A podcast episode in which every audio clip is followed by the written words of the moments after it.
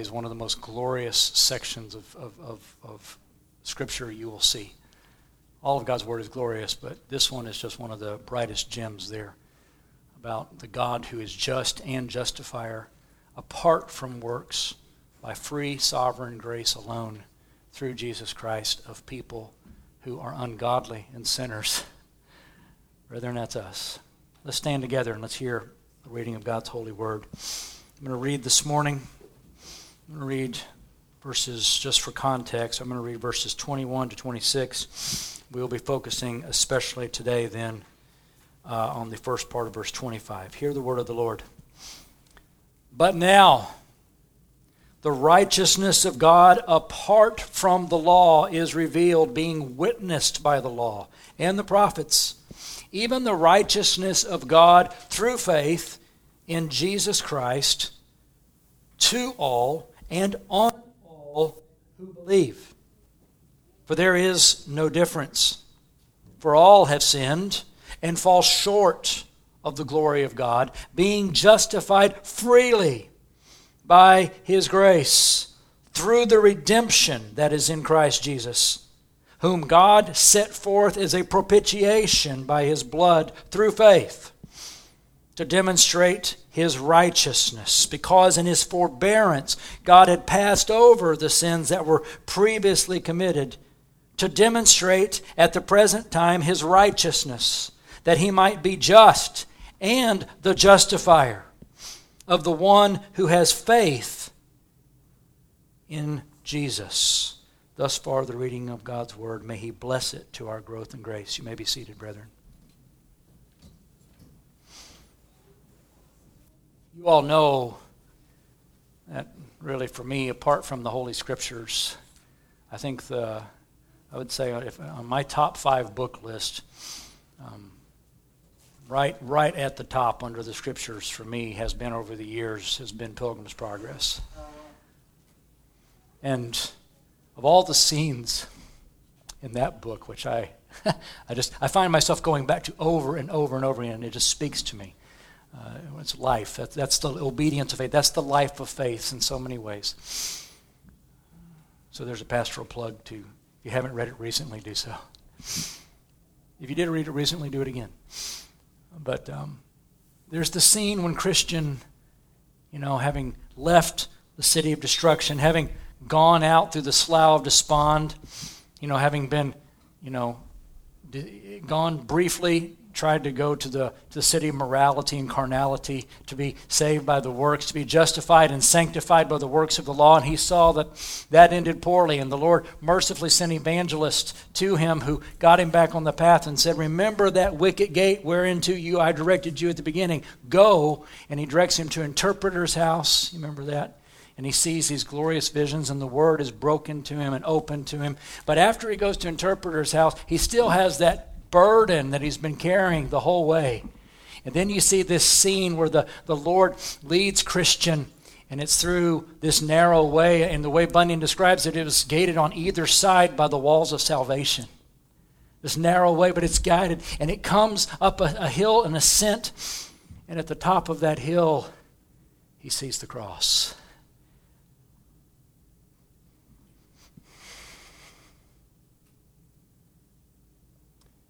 Looking at that cross, he ascends, and it says as he gets close, the burden breaks.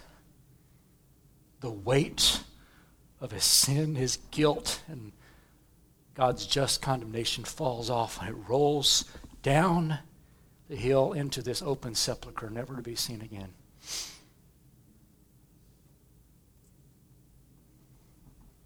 And Christian's response he says, O cross, O cross of Christ, wherein my burden, I'm paraphrasing, but wherein my burden fell away. That this cross and the blood of him who there died for me and lived for me has relieved me of this burden of sin and guilt, of condemnation. O blessed cross, blessed sepulchre, blessed be all more, he said, rather him who there bled and died for me. Then the angels come and they give him robes of righteousness, white robes. And but for Christian, It was the cross of Jesus, brethren. It was the cross and the blood when the burden fell away. Now, I know this is old. We've heard this a million times. This section of Romans is very familiar to us. My, my concern always pastorally is that it's too familiar to us.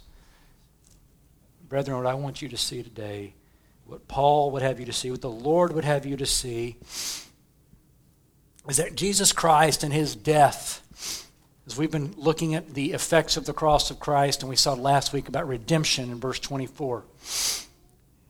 Jesus was set forth as a redemption, a, a ransom payment through his blood.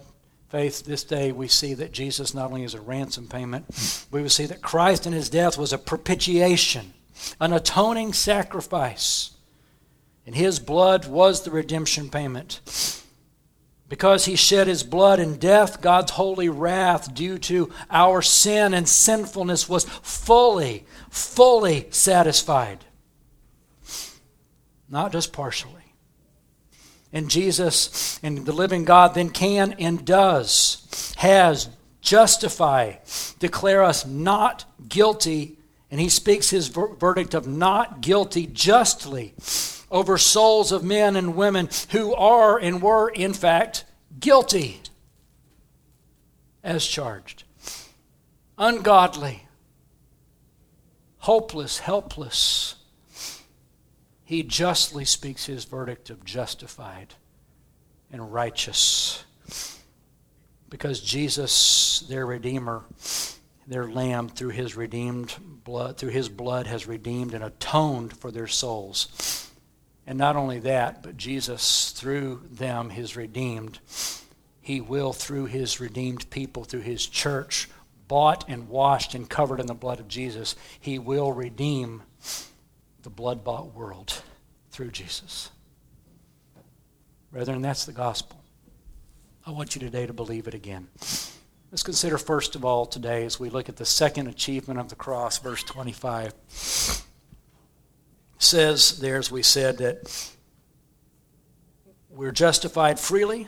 That justification comes by God's grace alone through a redemption, a, a, a purchase, a ransom payment that Jesus paid, redeeming us from bondage, from our accursed enslavement to the world, the flesh, to the devil, to destruction and, and, and doom.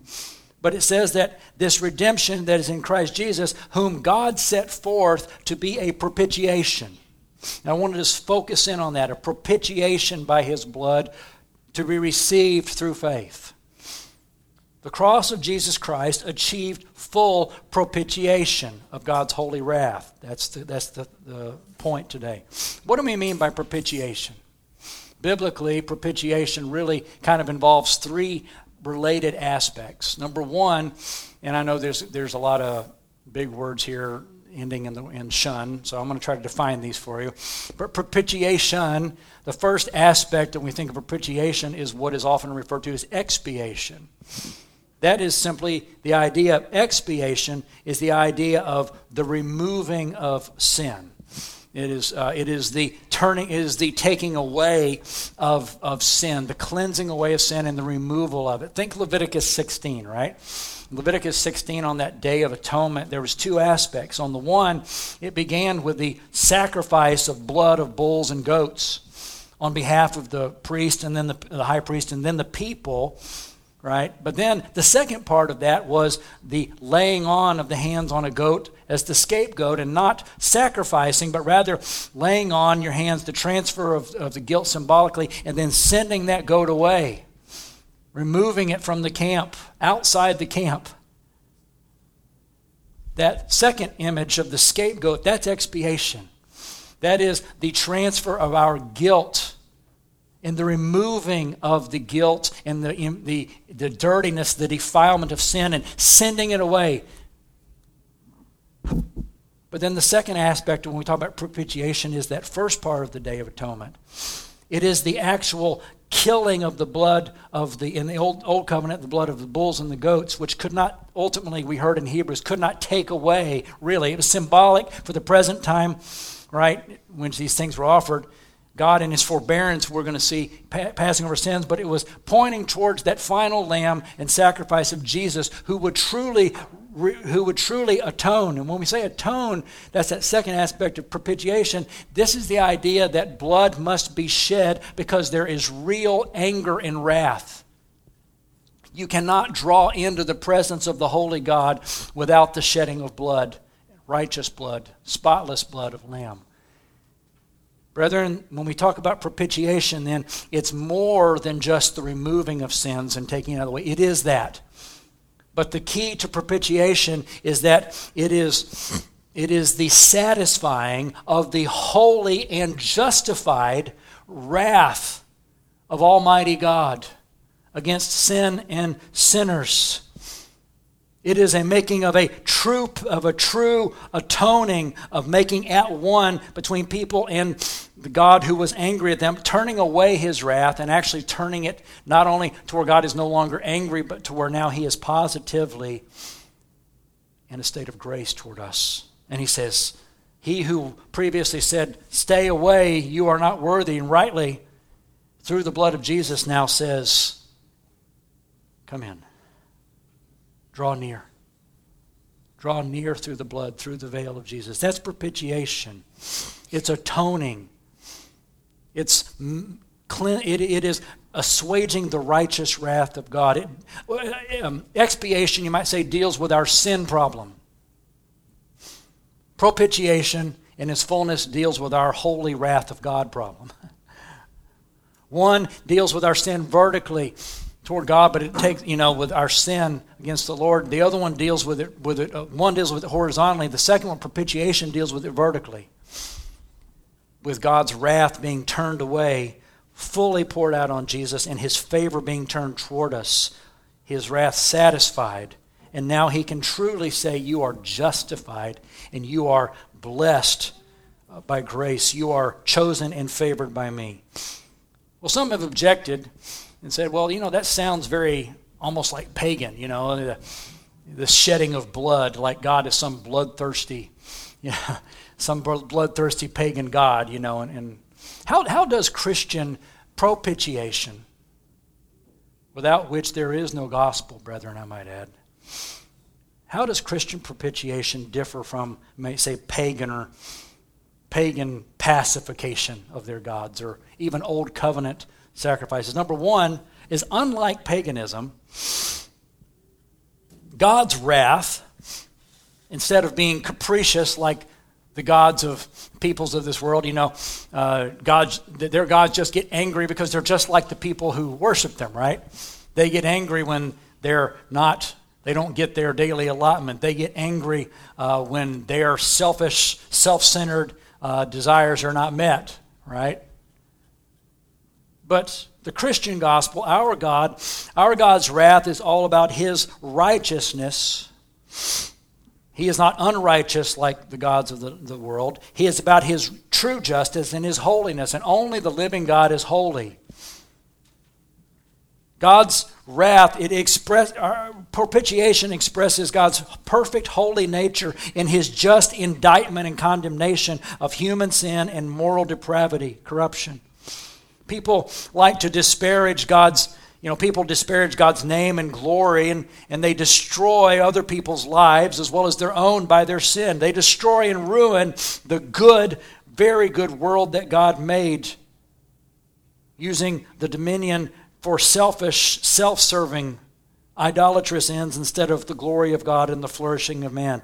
And the God of the God of the living God, the God of believers, the true God is not and cannot be indifferent to that and still be just.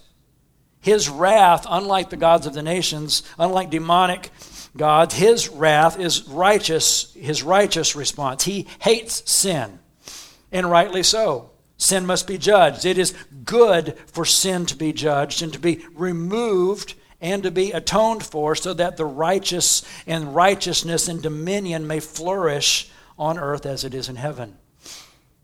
Brethren, that's number one. Number two is unlike paganism, not only is God's wrath truly about his righteousness and justice and holiness. But unlike with paganism, God, the living God, is always the one who provides the very blood and life sacrifice that he demands, right? This is, this is the propitiation we need, he gives. Think Abraham. We saw this, right? Abraham, I'm going to have you sacrifice your son. And yet the Lord knew in calling faithful Abraham the man of faith before he got there that Abraham would, would begin to do in faith what God himself would finally do. God provided the lamb. And that's the way propitiation always works, brethren. You know, unlike with Cain and Abel, Cain brought the works of his hands. Oh God, here's, here's my fruit, the labors of my hands and the sweat of my brow. Take it and be satisfied. But the Lord said, No, I will have blood. And he blessed Abel because the sheep that Abel brought were the ones that God provided. And they pointed to God's way of atonement, his way of propitiation. He must do it. The fact is, brethren, people we can never manipulate. People can never manipulate or placate the living God with a sacrifice of our own choosing. That's what the pagans do, right? In love, the living God provides to and for us precisely what his own justice demands, so that his righteous wrath is justly satisfied. We are justly justified, and his mercy and ongoing grace and peace toward us is fully just and holy and true and good. The Old Testament, of course, shows us the background as we saw propitiation and the Aaronic priesthood and the sacrificial system the precursor to the blood of Jesus because the blood of bulls and goats simply delayed and postponed judgment on sin, but they could not take it away. Only the blood of Jesus could do that, and the faithful saw that. And they looked forward to Jesus' day and were glad like Abraham. The bloodshed in those rites in the Old Covenant represented what sin deserved. When God ratified his covenant with Abraham in Genesis 15, you remember, animals were slaughtered as part of a, an oath that God took of self malediction. Remember, the Lord Himself put Abraham into a deep sleep, and He said, I myself, in the burning oven, I will go through, and I will keep this covenant on my own terms. Uh, blessing, I will bless you. There's nothing you can offer me, Abraham, which is sufficient for my holy righteousness, but I myself will make sure it's kept, and I will, Abraham, I'll provide that lamb. God called down a curse on Himself if he was unfaithful. That's what that meant, the walking through. The slaughtered animals represent what unfaithfulness deserves death. God said in Leviticus 17 18, I have given the uh, blood for you on the altar to make atonement for your souls. It is the blood that makes atonement by the life. God knows that his people would sin. He knew that they would break his law. He knew that they were frail and prone to sin. So, in His love and grace, He Himself provided His own spotless blood sacrifice to turn away His own holy and just judgment from falling on them, to cover and to cleanse their sin, to expiate and justify and, and to propitiate, in order to ensure that He could then justly pour out, as we saw in Ephesians earlier, that He could lavish upon them the riches of His grace in His kindness in Christ Jesus. And very clear that Jesus himself is the final sacrifice. All those blood of bulls and goats, as well as the scapegoat, they were ultimately ineffectual. They were postponing, but Jesus comes and he once and for all, as we read in Hebrews earlier, once for all, he has sanctified and justified those who are being sanctified, once for all by his blood. He has done it it was impossible for the blood of bulls and goats to take away sins, Hebrews 10:4. Jesus Christ, Hebrews 10:12, offered for all time a single sacrifice for sins. Brethren, so both propitiation and both expiation, propitiation, the covering as well as the cleansing are all part of Jesus' substitutionary, substitutionary sacrificial death on the cross. Jesus really did pay it all. Brethren, Turn real quickly to Hebrews chapter 2. I also make a couple quick comments very quickly. Hebrews 2. There's a few other places where the word that's translated, this word propitiation doesn't show up very much. It's a very important word, but it only shows up a few times in the New Testament. So make a couple very quick comments here, though. on a couple of the other verses where it does show up. Hebrews chapter 2, verse 17. Reminded in the previous verses that Jesus, he took on flesh and blood as we did, that he might destroy him who had the power of death, the devil, and release. There's redemption right? Through those who fear of death in their lifetime subject to bondage. But we get to verse 17, therefore in all things Jesus had to be made like his brethren, flesh and blood, true humanity. Why? So that he might be a merciful and a faithful high priest to us in things pertaining to God to make propitiation. To make propitiation for the sins of the people to turn away divine wrath and to bring us into divine favor and blessing. Jesus, in order that he could be a merciful and faithful high priest, interceding always, ever lives to intercede, Hebrews 7.25 says, that in order for Jesus and for us to draw near to God, Jesus had to make that propitiation. His own blood had to be shed every step of the way is the only way that you and I can draw near to God and we could be cleansed. Turn to 1 John chapter 2. Very quickly. Two places in 1 John where this word propitiation shows up as well. Hilasterion in the Greek. This is going to come back to this in a minute, but notice it says here in chapter 2, I'll read verse 1 and 2. My little children, these things I write to you so that you may not sin. You wouldn't continue in sin. If anyone sins, and again, the idea there continuous, if anyone continues practicing sin, we have, I mean, he says anyone should sin, rather, commits a sin, we have an advocate with the Father, Jesus Christ the righteous. We say, praise God for that. When you and I stumble in sin, and you will this week, this day, you have an advocate. I don't need to say, worry, I've done it again. Lord, I stepped in that sin again, that same old habit I fell in again. And we think, oh, God's really going to be mad this time. Now, we don't want to displease our Father, do we? We want to glorify God because we love Him, but we don't need to say, oh, He's going to crush me. I say, oh, thank God I have an advocate, and His name is Jesus, the righteous one.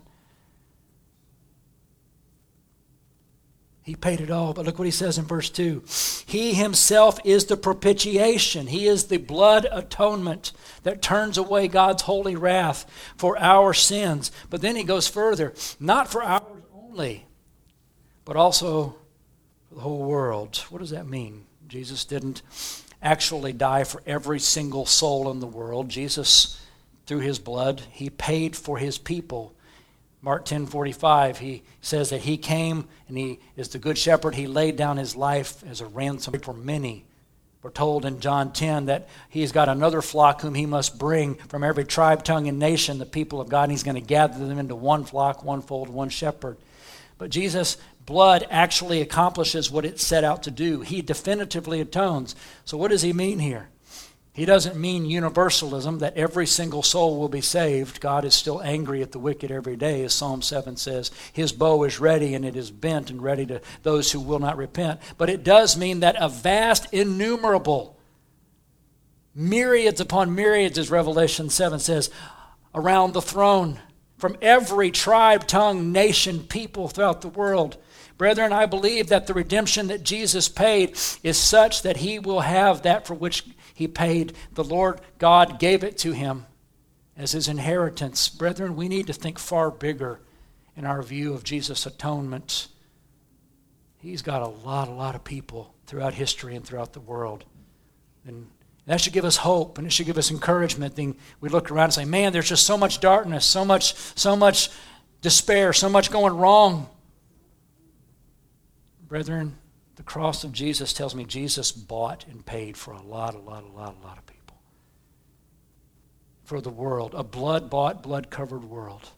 And he will have it. Jesus said, we all know John 3:16. God did not, you know, God loved the world, he gave his only begotten son that whoever believes in him will not perish. But we're told in verse 17, for Christ did not come into the world, the world would be condemned through him, but that the world should be saved. Well, brethren, if Jesus came into the world, that the world through him would be saved, I, for one, certainly believe that the world will be saved. It will be redeemed because Jesus paid for it. Not every soul, but for nations, institutions, families, vast. We should be much more optimistic in our view of Jesus' blood. Verse 410, lastly, chapter of, of 1 John, last place where this shows up. And this is love, not that we loved God, but that He loved us. You see it? It wasn't that we loved Him, He initiated, He loved us. And what did He do in His love? He sent His Son to be the atoning sacrifice, the propitiation, to turn away His own holy wrath and our sins because He loved us. Do you see it? The God who is angry at us is also the God because He also loves. Can you get this, parents? you love your kids. Sometimes your kids can do things, or they do even patterns of sin that make you righteously indignant. But if you have set your love on them, you will bend over backwards, even to your own hurt, for their souls because you love them. Even though you are justly maybe angry at something they've done. or, you know, you, we understand this at least in the principle. And how much more the living God, though his wrath is just and holy against those but his chosen he said i will send my son and i will make that propitiation. Oh brethren blessed cross blessed sepulchre.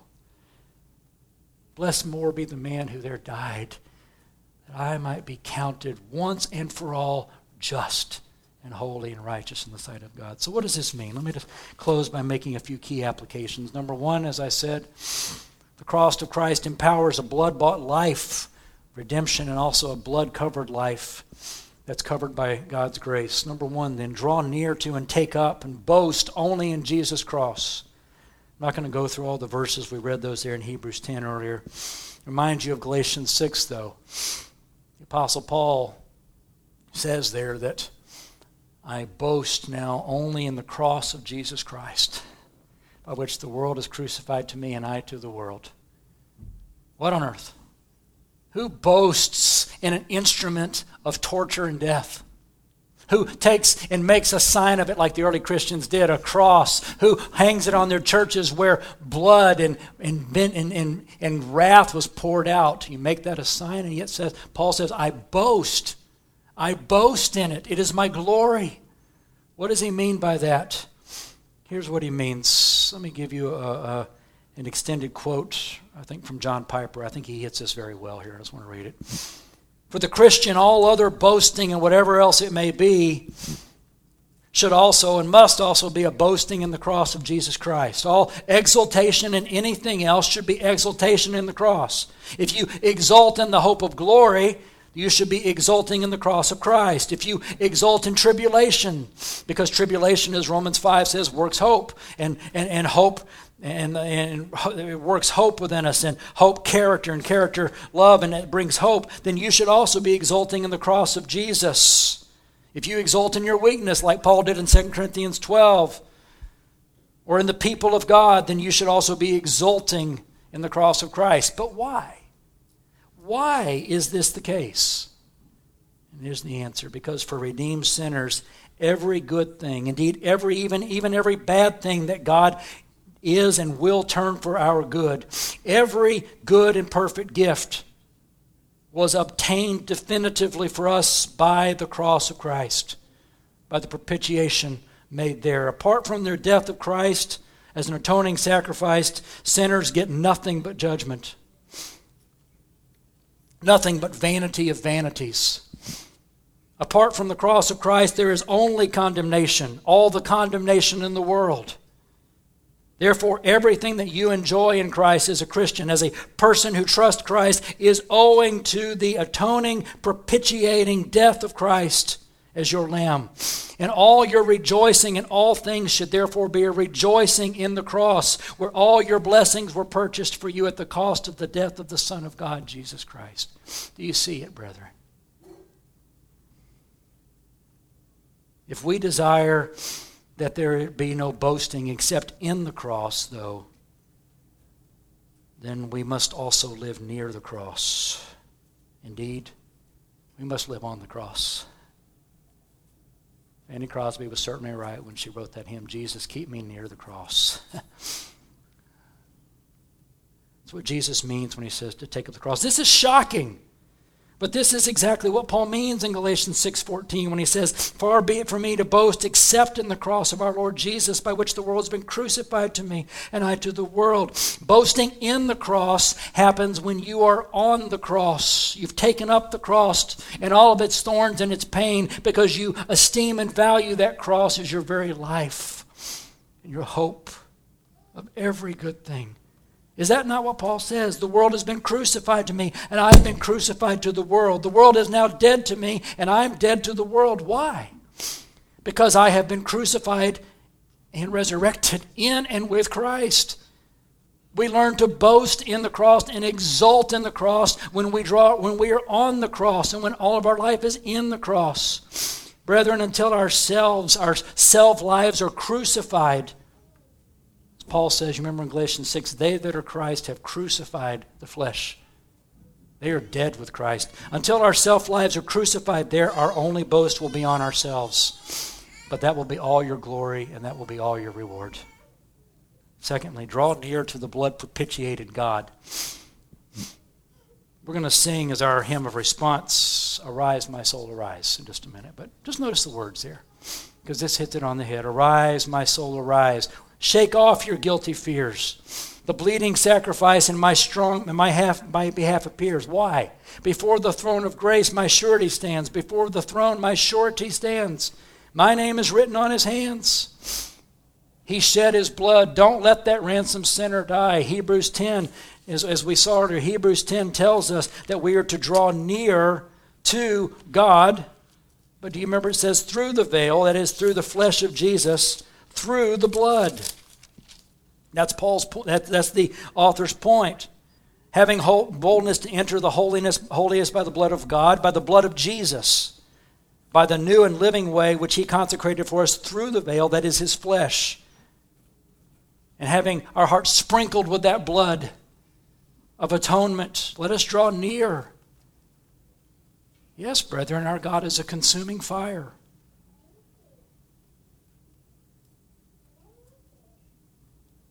He is. He's Aslan. He could bite your head off in a minute. But he is so good. He is so good. And the blood has been shed. Brethren, the response of faith is to draw near. I am accepted in Christ, not in my own works. I'll never look there. I'll look to Jesus. Draw near in faith, draw near in prayer. Bring your petitions boldly to the throne of grace, to the mercy seat, which has been sprinkled with the blood of Jesus, that priceless blood. Bring them there because you can come in without fear. You must draw near without fear. And draw near also to the blood covered saints. Look at verse, Hebrews 10 24 and 25. Not only do we draw near to God, let us consider one another to stir up love and good works, not forsaking the assembling of ourselves together as the manner of some, but exhorting one another, and so much the more as you see the day approaching. Brethren, to draw near to the living God through the blood of Jesus means also that we are drawing near to all of those other brethren who have been sprinkled with the blood of Christ for whom he died. They are blood bought sinners like you and I, and how dare we not draw near to them in faith, even as we draw near to God in faith? I will tell you, this has a, a, a remarkable way of just crushing pride, of crushing the condemning, accusing, backbiting, devouring spirit that we have seen so much. Brother, you want to know how for us to be a church that walks in persistent unity in the Spirit, a church where it truly is said of us, in fact, by this will all men know that you are my disciples because they see the love that you have, the way that you build. Brethren, it comes by not more and more law, more and more rules. It comes by believing the gospel. I am a blood washed sinner, first and last. You are a blood washed sinner, first and last, but you are a saint. And I will love and embrace you as a brother and sister, and I will pour into you because Jesus poured into you and He pours into me. And we also then, lastly, we draw near to the blood covered world. I said this, and I'll end here. Jesus paid for the world. When you and I look at the people around us with whom we work, you know, these, as C.S. Lewis said, these mere mortals whom we work with, live with, play with, marry, snub. eternal horrors or eternal splendors, what do you see there? Do you see, yeah, not every one of those people. You know, there's people there, sure, that will reject the Lord, who the veil, as Paul says, will not come off their eyes. There's some. But, brothers and sisters, do you believe? You know what? Just like Paul said in Corinthians, I have many, many people here. Stay a long time, Paul, because I have many people here. Or do we say, you know what, Peoria is so bad, my neighborhood's so bad, my neighbors are just so lost? What's the point? Brethren, Jesus atoning for the world should give us great hope and courage to raise high the cross, as the hymn says. You know, I love the Christian flag.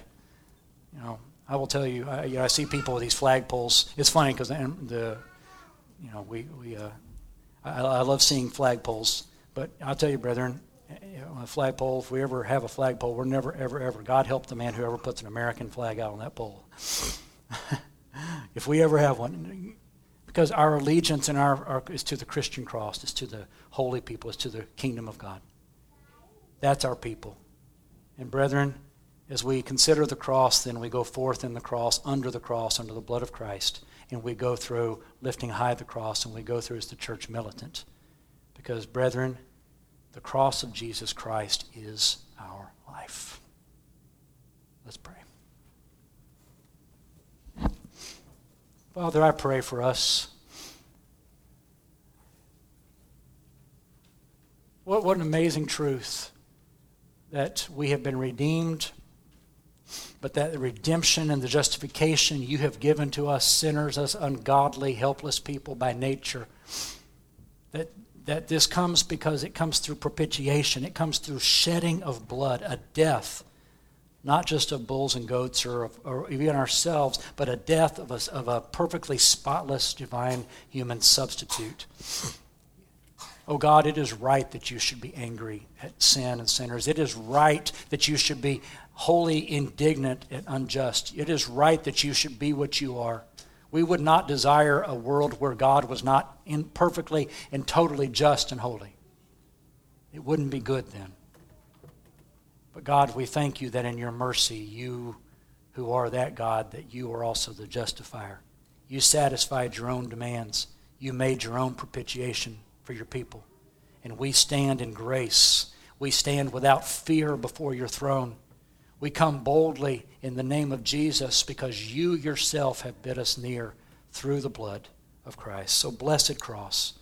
Father, today I pray for me, but for every one of my brethren here, may we truly be able to say and believe with Paul that I would boast in nothing. May it never be that I would boast in anything except in the cross of Jesus Christ whereby the world is crucified to me and I to the world, whereby every good gift in this life and in eternity was purchased for me definitively and infallibly on that cross by the blood of Jesus. O blessed cross, and more, O blessed man who there died for us. God, may your name be praised amongst your people. In Jesus' name, amen.